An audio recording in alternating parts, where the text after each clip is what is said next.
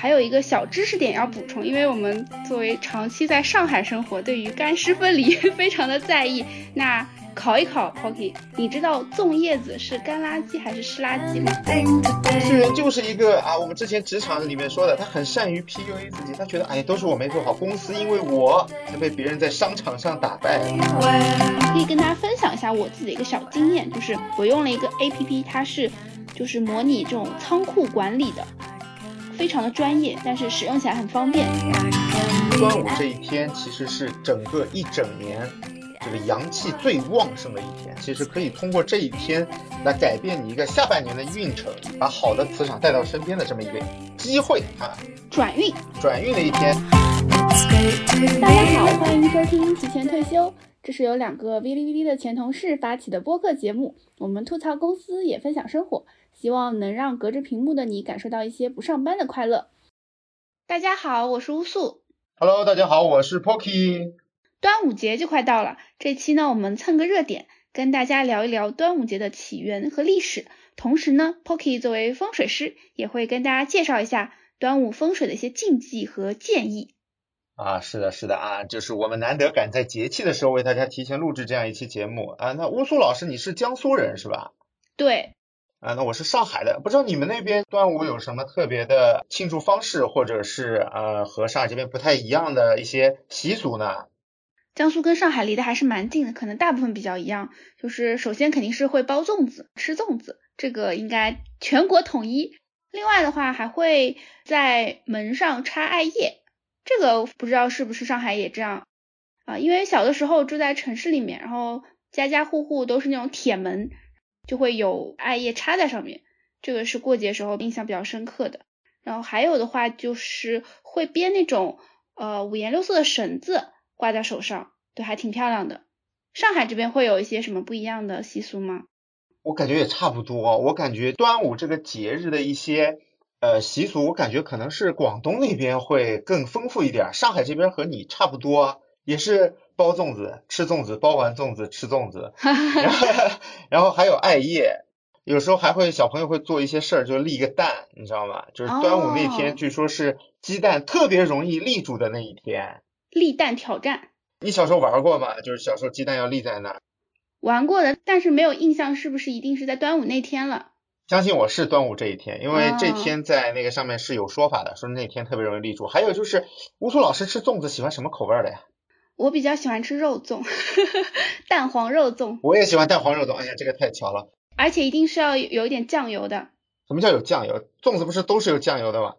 就我们那边还会有流行赤豆粽，还有红枣粽，然后那种的话其实就是白粽子，然后肉粽的话一般都是酱油泡过的米，所以是红粽子。对对对对，上海这边还有白米粽，你吃过吗？哦，白米粽应该跟我们差不多，就是粽叶裹好之后，先会放一粒赤豆。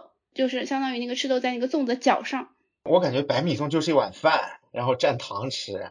对啊，我小时候特别怕吃白米粽，每次吃完我都感觉被噎住了，那个东西太可怕。我们那边吃白米粽的话，对，是蘸糖吃，而且我是觉得跟米的关系还挺大的，就是米好的话，这个粽子也是挺香的，但还是没有肉粽好吃。我吃过最夸张的一个肉粽，是我在某电商平台买的，叫七龙珠。有七个蛋黄吗？不会吧？不愧是乌苏老师，福至心灵，一猜就中啊！有七个蛋黄，真的我太好吃了，但是那个东西胆固醇爆表，岂止胆固醇，血糖当时就上来了。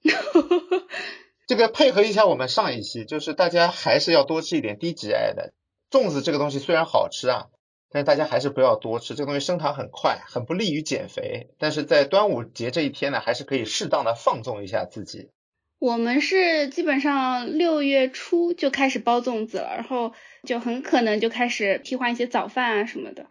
个人感觉粽子还是有点重口味的。啊，替换早饭还行，那你江苏那边过完一个端午，所有人都胖一圈。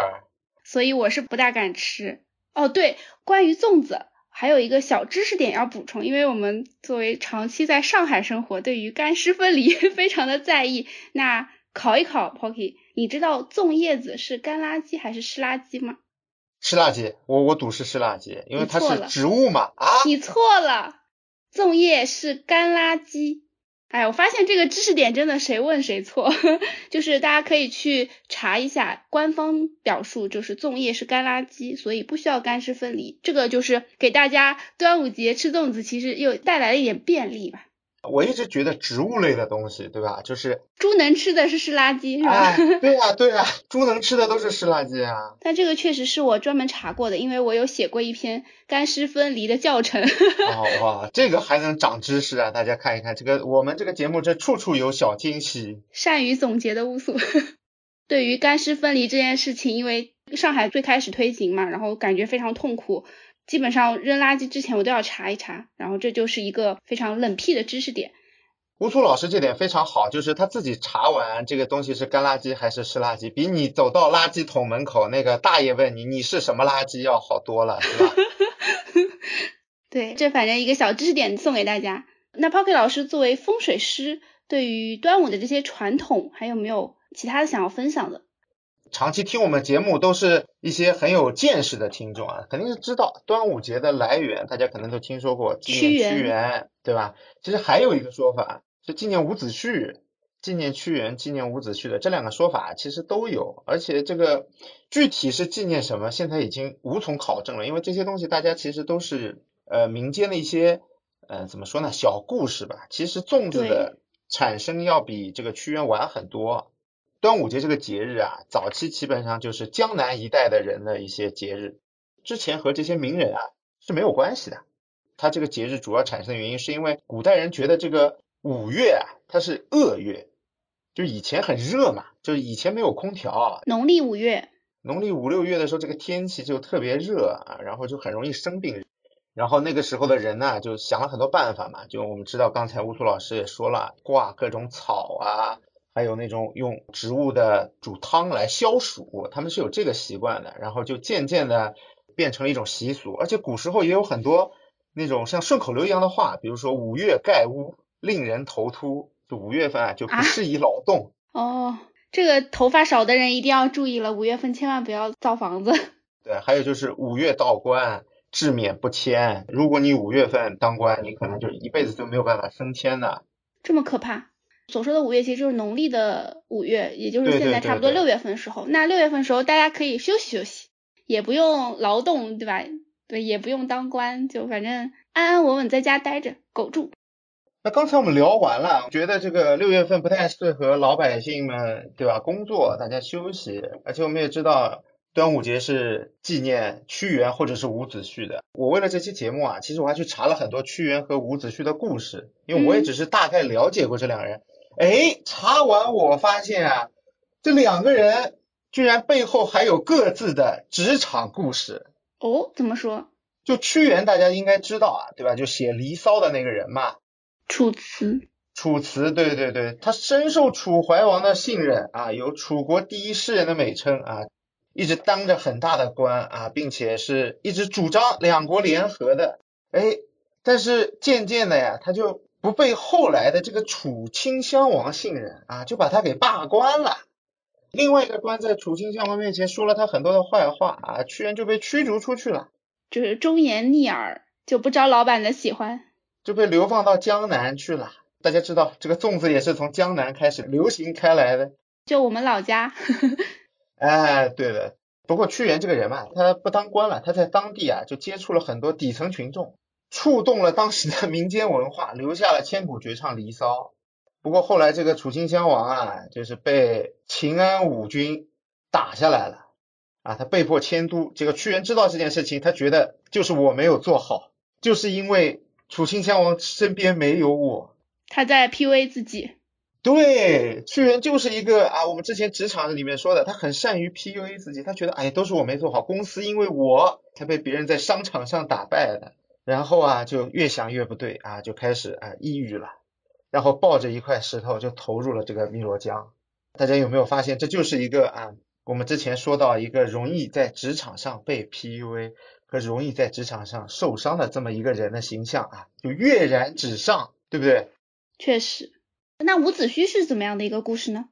啊，那我觉得我们对伍子胥最多的了解，可能就是一个成语叫一夜白头。一夜白头就是讲他。就是讲伍子胥的。对，伍子胥呢，之前他父亲是其实是楚国的太子的老师。嗯，太傅。太傅对，后来出事儿了，就导致伍子胥的这个哥哥和爸爸呀都被奸人所害，在楚国被害死了。那伍子胥家里出事儿嘛，那肯定得跑呀，对吧？哥哥和爸爸都没了，这肯定得跑。于是伍子胥啊就连夜想出关。大家知道，当时出关啊是门口很小，要一个一个人检查。伍子胥想，我大名人，对吧？在城中就起码也是王思聪那个级别的大名人，人人都认识我，出不去啊，就很着急。一着急吧，这一夜之间头发就白了。愁白了头就出去了，愁白了头，大家就认不出来了。我靠，白发王思聪，这谁认得出来，对吧？那时候也没有染发技术。对对对，出去以后呢，就投奔了吴王。哎，在吴国呀，伍子胥励精图治，哎，而且发掘了孙武为元帅，打回去了，打回楚国了。就像什么，你之前是个公司高管，结果啊，你被优化了，优化以后啊，你去了敌对公司，哎，本来是一个小公司，你还没签竞业协议。不过这个也不太一样，别让弄死你啊！你把那个小公司越做越好，越做越好，回去以后还把原来的公司给收购了，对吧？这就是两个不一样的职场经历。职场爽文。对，伍子胥的生涯就是职场爽文。但是伍子胥这个人呢，也不是太地道，对吧？他后来还有鞭尸一说，他还去把那个楚王的尸体挖出来鞭打了一番。哦，有点太狠了。不过杀父之仇不共戴天。对对对，不过我们现在做不到这样，我们现在最多是啊发几篇小文章，小红书写写这个小作文，啊黑一黑钱老板也就差不多了。那听完这个职场爽文，这个伍子胥和端午的关系又是怎么来的呢？这伍子胥刚才说了嘛，他职场生涯后半段呀，就也不是太过 顺利啊，就是可能有一些就是位高权重，总会遭到一些奸人的啊妒忌。那伍子胥呢，后来被以通国的罪名啊赐剑自尽了。那伍子胥啊，也就没有办法，对吧？年纪大了，这个草也不好跳，只能自刎了，留下遗言。伍子胥留下遗言，要家人把他死后，把他双眼挖出，挂在东城门上，他要看着越国灭了吴国。哦，这个就是越王勾践灭了吴王夫差的那个故事了。卧薪尝胆，大家都知道。吴苏老师可以呀，对啊对，因为伍子胥知道你你内部这么搞，对吧？把这种老臣子都搞死了，你肯定。这公司做不大，明白。后来呢，就把伍子胥的尸首啊裹在皮革里面，扔入了钱塘江。老百姓很喜欢伍子胥嘛，就觉得他在钱塘江里成为江神，然后老百姓就以那个粽子的形式纪念他。你你会发现，那个粽子、龙舟还有菖蒲这些东西，都是起源于当时的吴国附近，就江南。对，也就是乌苏老师他们家附近。这种故事的起源都是在那个地方起来的。也就是端午节，其实最早啊，并不是一个全国性的节日。它最早就是这些吴越地方的人过的一个节日，原来还是我们的特产，因为我们那边确实水路比较发达，而且鱼米之乡，用米来裹粽子还相对比较合理，不然就是相对比较贫困或者说粮食产量没有那么丰富的地方，可能也想不到就是米还能多到就是给它裹起来，还能扔到水里是吧？确实，如果端午这个节日在东北，肯定是馒头夹着肉扔到水里头嘛。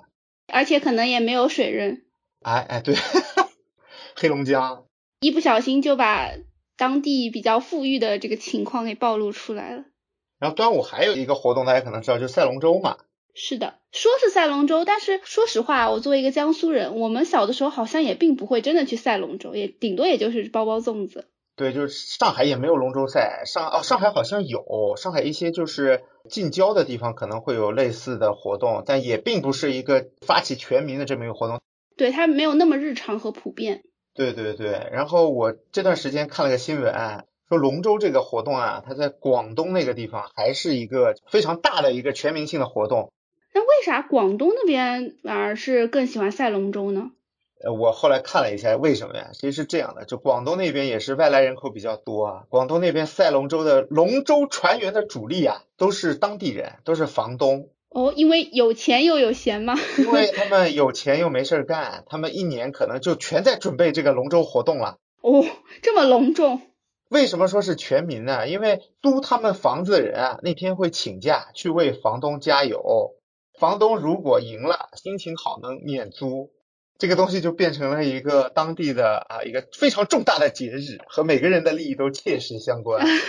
这个倒是，房租能免一个月。对呀，你请假只请一天嘛，对吧？对，房客参与的积极性也非常的高，房东的参与积极性也非常高。对啊，你看这种活动就非常好，就希望上海也能经常举办类似这样的活动。建议全国普及。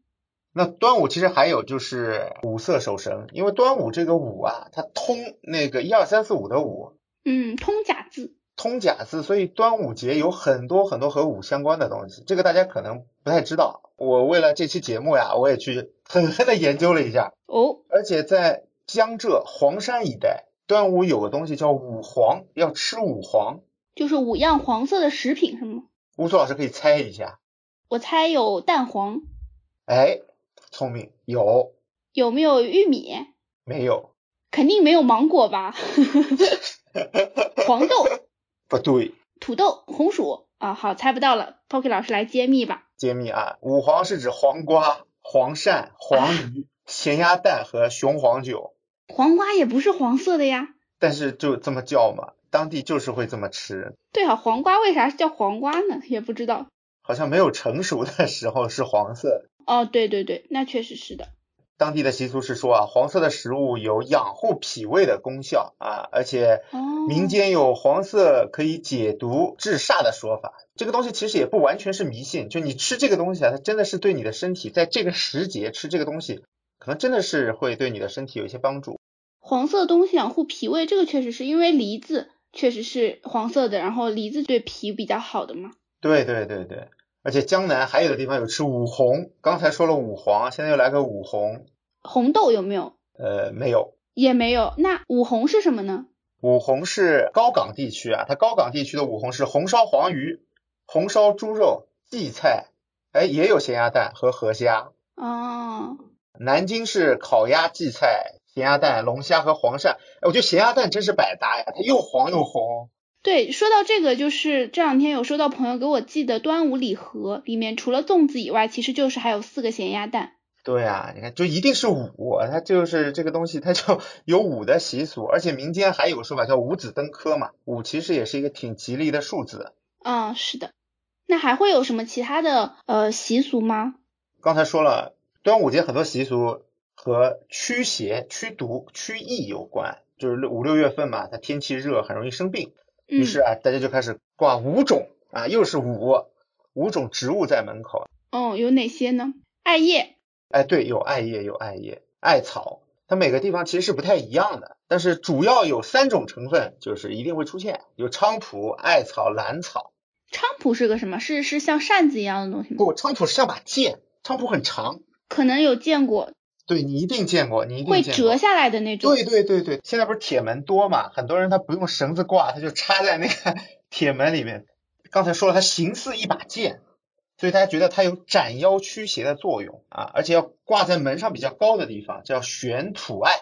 有时候还会放一点蒜头、香茅、石榴花、龙船花。刚才说了，就每个地方它其实产的植物不一样嘛，它可能会和别的东西搭配。民间还有一种说法叫普剑斩千邪。这个菖蒲这个剑的形状啊，可以斩尽邪祟。然后艾草呢，其实民间的就是江南一带的读音，它和百福很像。百福？一百种福气。嗯。啊，它有种口音吧，可能跟百福很像。石榴花它就是因为它的根部可以驱虫嘛。嗯。蒜头呢，那个味道浓烈，也可以用来驱邪祟。但是我觉得蒜头不是驱吸血鬼的嘛，就中国鬼也怕嘛。说明它非常的通用。对，然后这五个东西合称天中五瑞，比较简单的处理方式啊，就是用草啊把这些东西扎起来，然后挂在门上啊。有的外面会包一层红纸，这个大家可能就是端午期间就是呃去那种楼上楼下跑可能会看到。对，还有的会做成一些小人或者老虎形，也被称为爱人或者爱虎。这工艺就复杂了。对对对，还有香囊的，你小时候带过吗？嗯，对，香囊是有的。对对，小时候就是还有些大人呢，为了给孩子，对吧，让他就是辟邪有福和辟邪，会把一些这些东西啊给小孩放进去。这个香囊里通常会放香草、雄黄还有朱砂。有些心灵手巧一点的呢，会做成小辣椒、小黄瓜和这种小沙灯。嗯，好像是有看到过，给小朋友带的，会做的漂亮一点。这个时候就比一比是那个家长的手更巧了嘛。是卷起来。卷起来，然后端午节大家有时候可能还会闻到楼里面会有那种烧东西的味道。对，有人会烧那个艾草、白芷、苍术来驱瘟。端午节前后啊，其实是草药根茎成熟的日子啊，这个时候草的药性是最好的，所以有些人会在房间里用这个艾草、白芷来熏一熏。家里如果有老人的话，应该也看到过有类似的那个东西，有印象对吧？或者在楼道里、楼下。对对对对，所以我说大家在端午期间可能会闻到这个味道嘛，这个其实就是烧艾草的一些味道，就会有一些中草药的清香。玩火还是需要谨慎啊，就是小朋友不要尝试，大家还是要小心一点，这个注意安全，对吧？虽然我们为了趋吉避凶，为了那个身体健康，但是防火防这个东西还是要注意一点，火毕竟还是危险的。这样的一些活动的话，其实也是寄托了自己的一些美好的祝愿嘛。那正好 Pocky 是风水师，这个方面也是专业对口。那接下来我们可能就有请 Pocky 跟大家介绍一下端午具体在风水上面有什么禁忌。端午啊，就是在风水上，他说的是端午这一天，其实是整个一整年这个阳气最旺盛的一天。就如果大家上半年就是啊六月份左右，一到六月，觉得自己有一些不顺遂啊，有一些气运不好啊，其实可以通过这一天来改变你一个下半年的运程以及一个气场，把好的磁场带到身边的这么一个机会啊，转运转运的一天。那刚才说了啊，端午节这天呢，其实是呃阳气旺盛，所以我们这一天啊就要打扫一下家里，把一些不好的东西啊给扔掉。嗯，适合大扫除。对，非常适合大扫除这一天。比如说具体做点什么呢？比如说我跟大家说一下，有哪几样东西你们要特别注意，就家里不能有的，要在这一天我们要把它扔掉的。首先就是袜子，但是不是所有的袜子，是有破洞或者单只的袜子。嗯，就其实不太好穿的。对对，因为以前讲究好事成双嘛，好事成双这个东西是有讲究的。你有破洞的话，其实是一种不好的现象，可能会给你带来一些不好的东西。这个东西你要扔掉。还有就是坏了的鞋，就民间有经常用破鞋来一些不好的话嘛，这个东西其实也是一个不好的东西，这个也要扔掉。明白。还有就是快要枯萎或者快要死掉的植物，有些人家里可能会种一些花花草草啊。长得不是很好，或者放的地方不对，那它快要枯萎。但有些人觉得还能救一救啊，就不舍得扔或者怎么样啊，就这一天最好是把这种植物啊给扔掉。嗯，还有一个就是，我觉得很多人可能会不太注意的一点，但是也是在端午节之前或者这一天最好去处理掉的呢，就是一些过期的厨房用品。哦，一些吃的或者说调料什么的。对，吃的大家比较容易小心嘛，就是我什么东西快过期了，或者我吃上去有。不好的口感我可能会扔掉，但是还有一些调味品，大家可以看一下，比如盐啊、味精啊，有些放在家里都结块了，或者放了好久好久了，但是一直没有扔，这一天呢也可以去扔掉一些这些东西。哎，这个我还挺有发言权的，因为我就挺爱收拾东西的嘛，就收拾家里，而且尤其像我们上海这种就是经常囤货的地方，大家都都懂哈，就是东西很容易过期，就比如说方便面，现在方便面都是保质期只有六个月，其实还挺短，挺容易过期的。今年就清了很多，呃，吃的啊，然后调味啊什么，然后就可以跟大家分享一下我自己的一个小经验，就是我用了一个 A P P，它是就是模拟这种仓库管理的，非常的专业，但是使用起来很方便。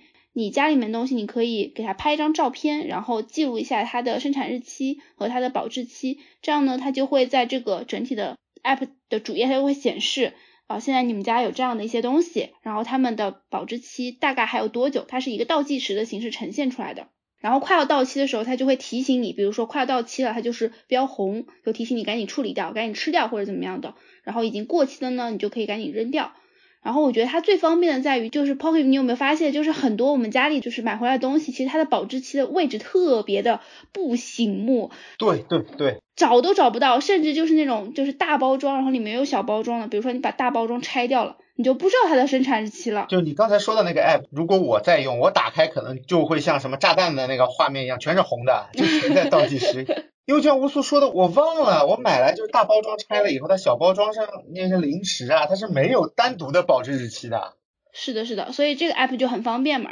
如果是 iOS 的话，啊，有一个叫过期啦，就是过期啦，就是 对。然后安卓的话，因为我没有在用安卓，但应该也会有类似的，反正就是这样的一些软件。然后这个过期啦，它的好处就是，比如说买回来的东西，它可以直接扫条形码。然后如果说它这个商品之前有人添加过的话，其实你都不需要再去手动输入它的名字、它的型号、拍它的照片等等，就是可以直接一键加库，就很方便。而且它也可以分类，比如说有一些是调味品，有一些是方便食品，有一些是小零食等等。其实，比如说在端午节这一天，你就花半天的时间去整理一下，所有东西都扫一下。对，所以接下来的东西，你就是比如说过期的，你就该扔的扔，然后没有过期的，你就把它的生产日期、保质期都输进去，这样之后再去使用的时候也会比较放心。如果之前没有人输过，但是你之后再买一样东西，其实也是有一样的效果的。是的，是的。具体使用的时候，比如说有五瓶酸奶，那这酸奶你喝掉，你就可以把它使用。减一。对，减一出库。对。对，然后你喝完之后，你就给它，对吧？就是清空，这样使用起来，它的数量也能非常直观的显现出来。真的，我觉得这个软件对我可能很有用，但是我可能会懒得用。就是我也发生了和乌苏老师说的一样情况，我冰箱里经常拿出什么东西吃，我靠，酸了，啊不行，要扔掉了。就是我买了很久，可能我把它忘了，或者是塞在了冰箱的某个角落，我都不记得有这个东西了。家里只要有一个人像我这样愿意。吃一点苦，把这个东西稍微收一收，其实就可以了。我们家现在就是我就是我们家的大总管，就是厨房仓库管理员，哎，没有大总管那么高端，对，就是库房管理员。我就会跟大家说，我说这个牛肉干还有八天过期了，我们分一分，今天一人两根吃掉它算了。或者说这个方便面，哎，还有五天过期了，趁着还在保质期内，我们赶紧把它煮了吧。这个让我想到，就是哇，这个方便面今天十二点要过期了，现在是十一点五十五分，还有五分钟，快点吃掉它。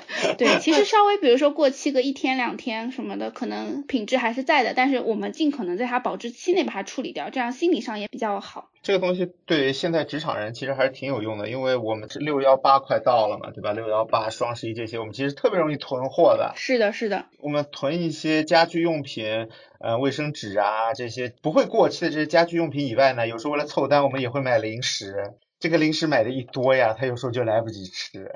是的，所以这个 app 还是挺好用的。这个没有收广告费吧，吴苏老师？没有，而且啊这个我之前发过朋友圈，就是我发朋友圈的时候，我就把我的。临时架整理后的效果，以及我的 app 的首页截图放出来，然后大家纷纷都在问这什么 app 看起来很不错，然后就说过期啦，然后他们可能以为我在回复什么，他说啊，我问的是 app 的名字，我说 app 的名字就叫过期啦，就是那个韦一敏事件，就是韦一敏就是那个段子，就说这个电影叫什么名字，他说你的名字，他说我的名字叫韦一敏，然后呢？他说这么巧，这个电影也叫韦一敏吗？就是一个段子。好了，好，扯远扯远了。反正这个 app 没有打广告，反正大家放心使用，不好用也不要怪我。对，那刚才说了这些过期调料，还有什么东西呢？就是碗、厨具，就是盆子之类。啊，如果破碎。对，有破碎的一定要丢掉，因为这个容易导致你这个气场的紊乱。而且我们从实用的角度上来，也能理解刚刚说的这些嘛，就是你过期的东西吃了容易拉肚子。破洞的袜子穿出去丢人，破碎的碗哎容易把嘴划破，所以其实这些就是破了的、旧了的、过期的东西，该扔的扔，还是有它的科学道理在的。那除了大扫除以外，还有什么，比如说禁忌啊，或者是建议吗？就是刚才有一点说了，就是端午这天要小心火烛啊，因为大家会去烧这个菖蒲，阳气重，孤阴不生，独阳不长。就你那天如果再不去注意火烛的话，它很容易有那个火灾。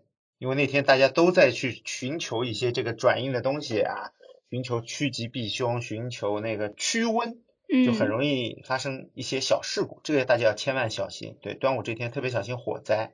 还有就是这天大家可以看一下黄历，一或者有几天是不太适宜搬家的。端午期间不要搬家，不要装修。不要装修，对的对的，因为搬家装修这个东西啊，都属于动土。动土在火旺的这一天，在阳气旺的这一天，不适合，不太适合。对，风水讲究生克得宜嘛。你如果只去去助长它这个东西呢，可能会对个人不太好。我们讲究要生也有克，克不一定完全是不好的，生也不一定是全好的。明白。所以端午这天就适合放假，就适合休息。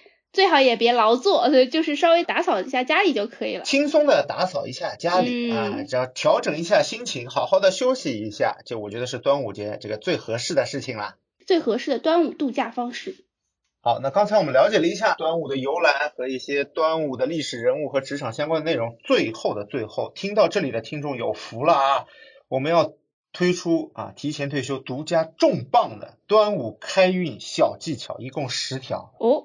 你听完以后，你今天下半年就一路畅旺。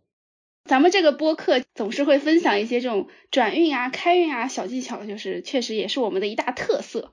今天我们就是开运方法风水篇。如果说对于开运方法科学篇感兴趣的呢，可以回顾我们的第十一期。今天我们就来讲一下啊，这个十条，我一条一条跟大家讲。首先，这个东西有个核心，我们刚才说了，端午节这一天阳气特别旺盛。那么一天阳气都旺盛的话，肯定有时间点是最旺盛的。聪明的可能猜到了，就没错，就是中午，对，十一点到一点钟，就是午时。对，没错，就是午时的时候。那端午的这个午时啊，以前的说法呢，就是我们要准备一个叫午时水，就是去找一些瀑布、河流去接一个水。但是这个城里不好整，自来水行吗？自来水也可以，但是自来水需要在阳光下晒半个小时，四分之一个时辰。那晒完以后啊，这个水就是我们作为一个最有阳气的这么一个水，叫午时水。好，那么接下来我我给大家整理一下端午开运的方法了啊，都是基于这个午时水的。嗯，首先就是驱除瘟神，就我们在午时的时候啊，我们用这个菖蒲叶，就是那个像剑一样的那个东西，我们蘸这个午时水。在家房门口往外轻轻的撒，我感觉这个画面好像在剧里面，或者说小时候应该有看到过。对他们也是这种仪式嘛。对，就是点一点水，然后这样撒出去。对对对对对，如果你实在没有艾草或者菖蒲呢，你用手蘸一点这个水弹出去也是可以的啊，这个驱温。第二个呢，刚才说了啊，其实办法是差不多的，我们用这个艾叶或者菖蒲蘸这个午时水，由房间的最里面慢慢的往外面撒。哦，就是家里面也要撒，对对，从里面往外面一路撒出去，就是等于把家里不好的东西都往外赶走。第一步的午时水是在家外面的时候撒，这一步里面其实就是从房间里面往外撒，但这个顺序不能乱，先在外面撒。对对，第一个是我们不让外面脏东西进来。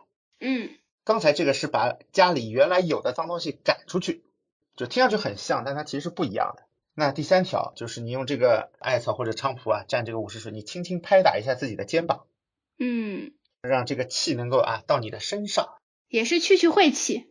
我之前看那个《风吹半夏》里面，就是许半夏接欧豪演的那个角色，当时欧豪那个演的角色他刚出橘子嘛，有可能是这个植物拍他身上，拍肩膀对吧？对，然后给他换衣服等等。你说那个应该是柚子叶，广东人柚子叶，还有跨火盆嘛。柚子叶他们有好运的，他们这个口音读起来好像比较像另一个词儿。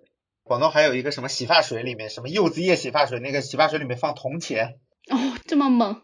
那第四个呢，就是中午的时候，就是十一点到一点的时候啊，你把房间的窗口全打开，通通风，通风晒太阳，因为这个阳气很旺盛，把家里的一些啊邪祟都赶出去，吸取天地精华，就给房间充电嘛。我们之前说过，风水是房间的中医。房间也需要去调节它的一个气场，去我们去增加它的一个正能量的磁场。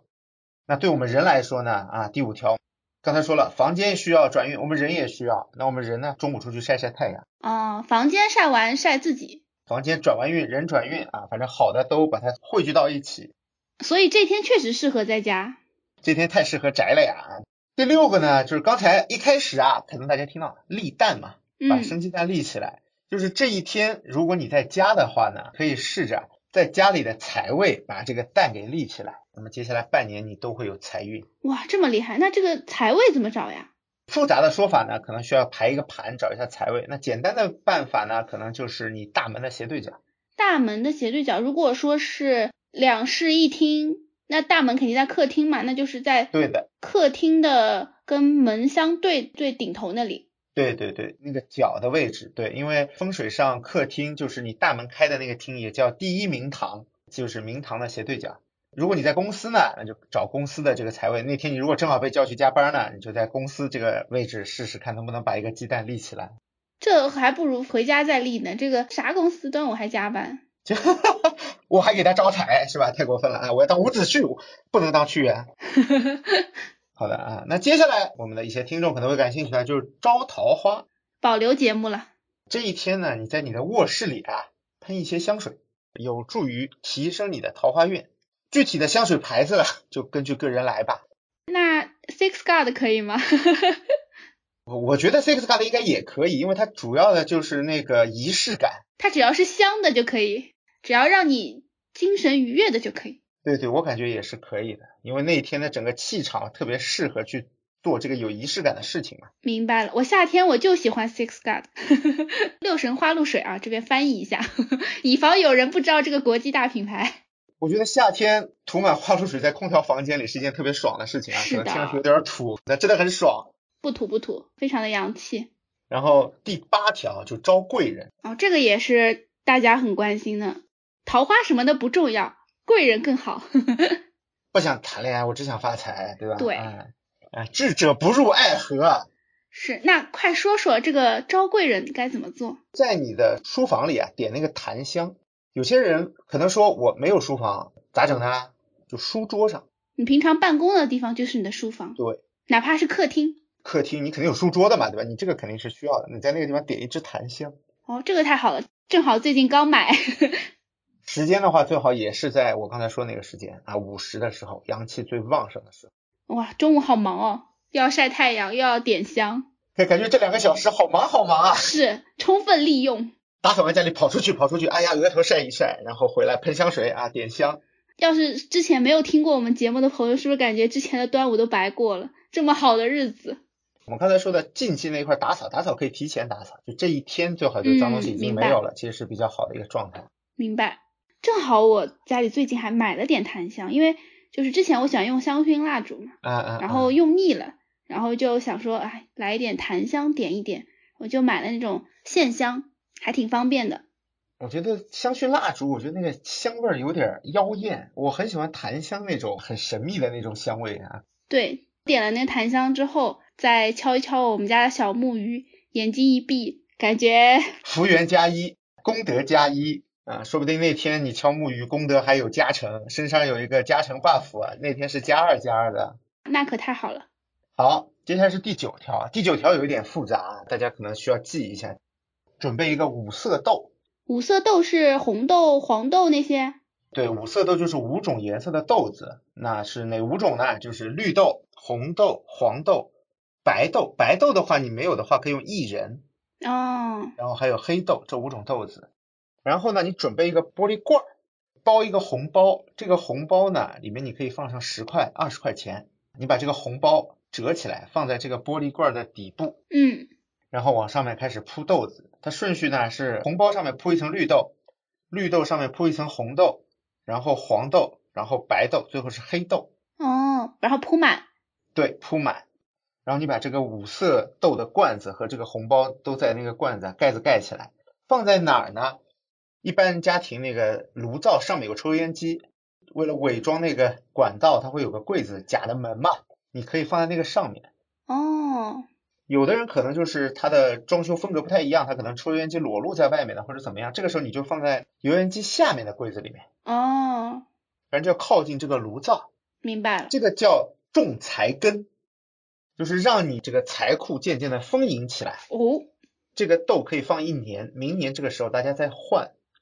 就明年端午的时候，Poki 老师可能又要讲这个事儿，那么今年听到的听友呢，可能就会记得要换掉它，换一批新的豆子。换豆子，红包可以不换啊，豆子换一批就可以了。那好了，最后的第十条啊，第十条呢，这个办法我在想要不要说？这是怎么了呢？这是不可外传的天机吗？啊，我觉得第十条这个呢，可能有一点啊偏门。大家姑且这么一听，采不采纳的话呢，可以根据自己的情况来试一下啊。那么这个办法呢比较偏门一点，这个叫发财水。怎么样一个做法呢？也是结合我们刚才说的中午的那个午时水来的。它就是用这个午时水啊煮硬币，取八块八或者十八块钱的这个硬币，你放在这个午时水里面。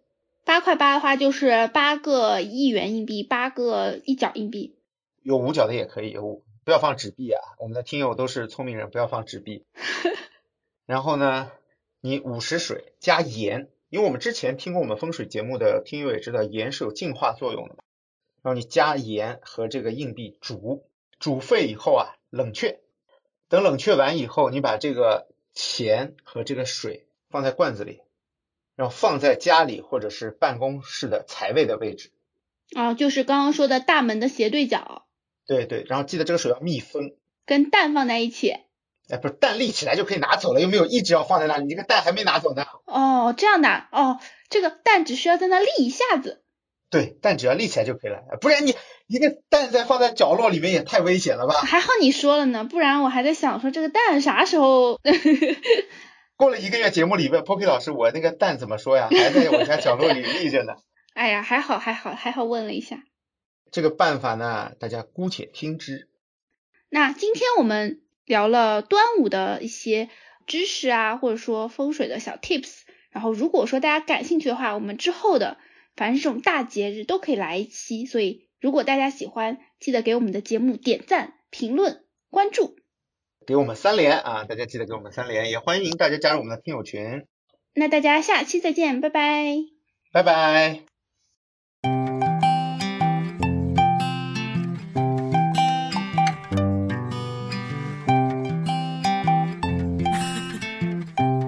谢收听到这里。如果你来自小宇宙，欢迎在评论区和我们留言互动。如果你正在苹果 Podcast、网易云音乐或其他平台，欢迎在 Show Notes 界面找到听友群的入群方式。群里有欢乐吐槽，有选题投票，还有提前退休定制的周边好物，欢迎你的加入。go any way today i can go any way